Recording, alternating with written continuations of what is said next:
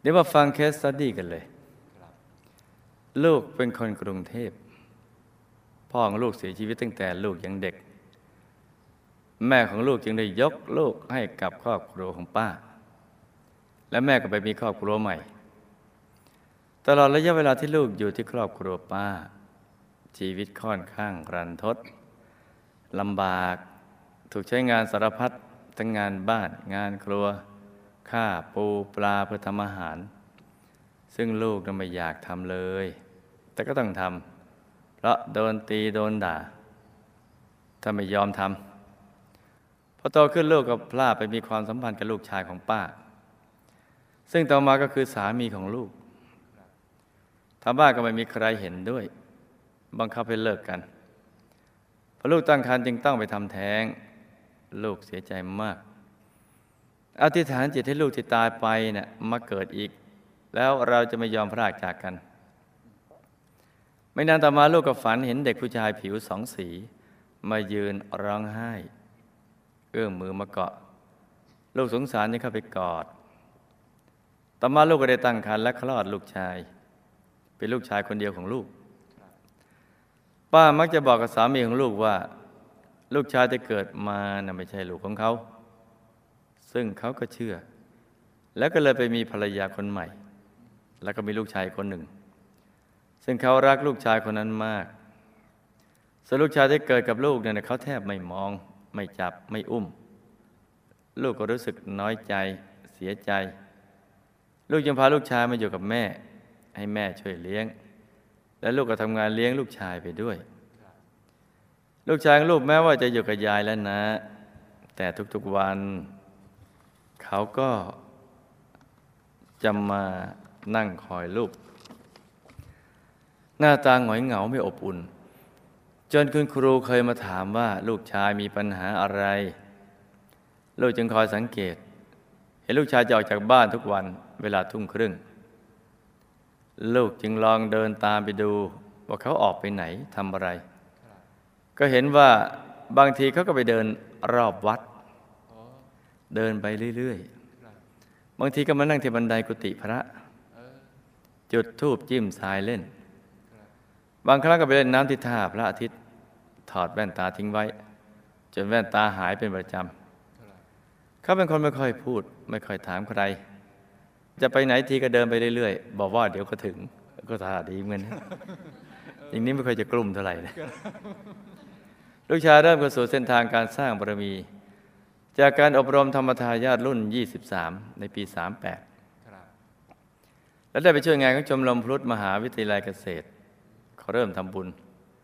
ทุกครั้งที่ลูกชายมาขอเงิน ลูกให้ทุกครั้งด้วยความรักลูก ลูกชายก็จะพยายามรวบรวมปัจจัยมาทำบุญเสมอๆแล้วก็จะมีความสุขเบิกบานมาพูดถึงหลวงพ่อและการสร้างบารมีเขามักมีอาการปวดหัวบ่อยๆเขาปวดหัวจะไม่สามารถเรียนต่อไปได้ บอกว่าเรียนไม่รู้เรื่อง จึงลาออกจากมหาวิทยาลัย มาเริ่มทำงานพอทำงานก็ทำบ้างหยุดบ้าง เพราะปวดหัวแต่ช่วงเดือนสิงหาคมปี45มีพี่จากวัดมาบอกบุญ แล้วพบว่าลูกชายมีเลือดออกที่หู จึงพาไปตรวจที่โรงพยาบาล และพบว่าเป็นมะเร็งหลังโพรงจมูก ซึ่งลามไปสมองแล้วช่วงเวลาที่เขาป่วยอยู่นี้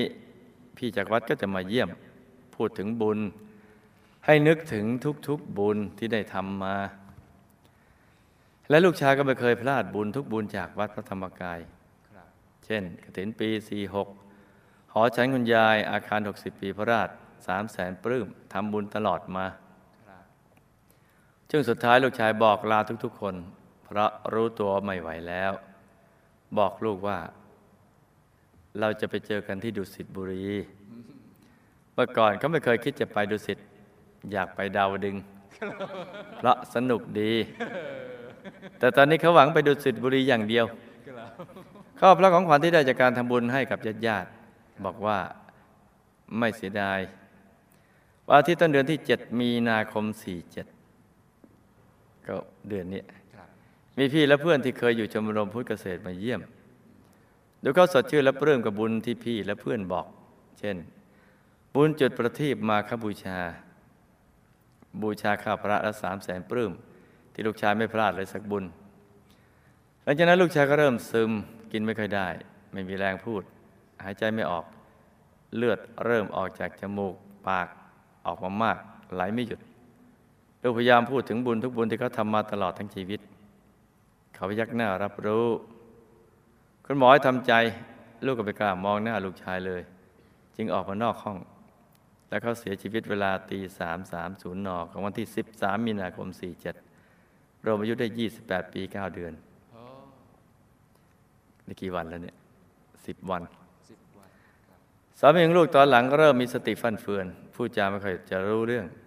เมื่อเขามีอาการทางประสาททางบ้านเขาก็ไม่มีใครดูแล แม้แต่แม่ของเขาเองก็ยังไม่เอาเลย เขาจึงแยกมาอยู่กับลูก อาการก็ดีขึ้นเรื่อยๆ ไม่พูดอะไรมาก พูดจารู้เรื่องขึ้น แต่ถ้าห่างออกไปเนี่ยเขาก็จะมีอาการขึ้นมาอีก จนปัจจุบันเขาก็ไม่ได้ทำงานแล้ว ลูกก็ต้องดูแลเรื่องอาหารการกินให้กับเขา แล้วก็ให้กินยาระงับประสาทคำถาม ลูกทำกรรมอะไรมาจึงต้องไปอยู่กับครอบครัวป้าตั้งแต่เด็กต้องถูกบังคับให้ทำแท้ง การทำแท้งจะมีผลต่อลูกอย่างไร และลูกที่แท้งไปคือคนเดียวกับลูกชายคนนี้ของลูกหรือเปล่าคะลูกชายทำกรรมอะไรมาจึงต้องมาเป็นโรคมะเร็งหลังโพรงจมูก ขณะใกล้ละโลก ลูกชายมีกตินิมิตอย่างไร ลูกพยายามพูดถึงทุก ๆ บุญที่เขาทำมาเขารับรู้ได้ไหม บุญสามแสนปลื้มเขาได้รับไหมคะ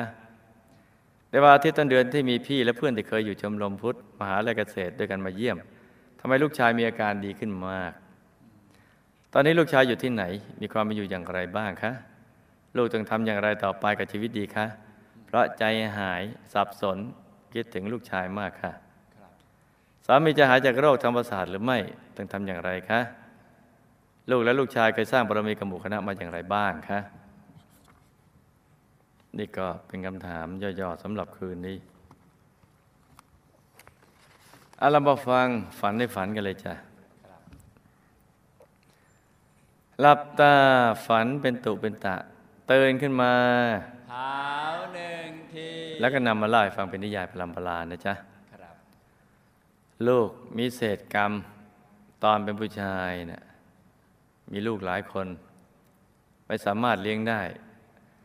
จึงจำต้องยกลูกของตนไปให้คนอื่นเลี้ยงโอ้และเคยบังคับให้ภรรยาของตนทำแท้งโอ้